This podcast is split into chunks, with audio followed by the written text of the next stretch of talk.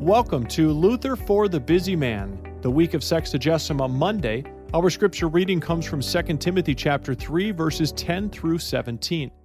You, however, have followed my teaching, my conduct, my aim in life, my faith, my patience, my love, my steadfastness, my persecutions and sufferings that happened to me at Antioch, at Iconium, and at Lystra, which persecutions I endured, yet from them all the Lord rescued me.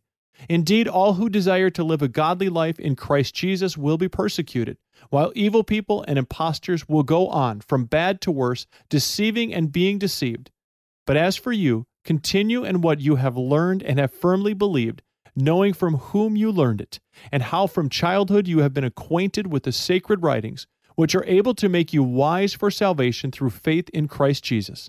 All Scripture is breathed out by God and profitable for teaching, for reproof for correction, and for training in righteousness, that the man of God may be complete, equipped for every good work.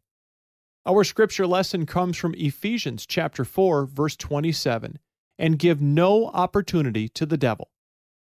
Heretics, factionaries, and fanatics understand the gospel carnally and interpret it in whatever way they wish, according to the liking. All these people hear the gospel but bring forth no fruit.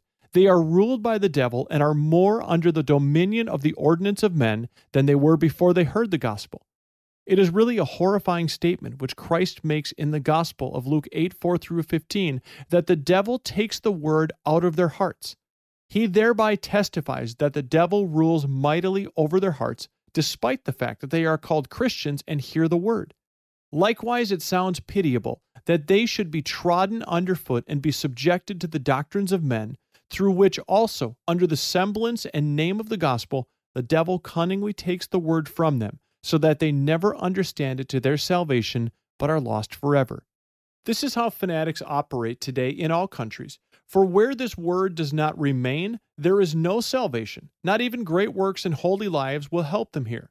When Jesus says that they will not be saved because the word has been taken from them, he clearly demonstrates that not works but faith saves through the word alone, as Paul also declares in Romans 1:16. Let us pray.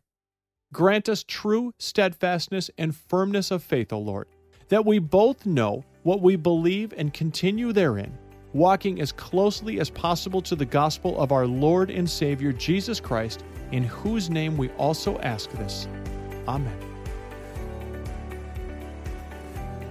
Find the print version of the Luther for the Busy Man daily devotional at ambassadorpublications.org. Luther for the Busy Man is produced by the Free Lutheran Bible College and Seminary in Plymouth, Minnesota. Visit flbc.edu to learn how you can start here, go anywhere, grounded in God's Word.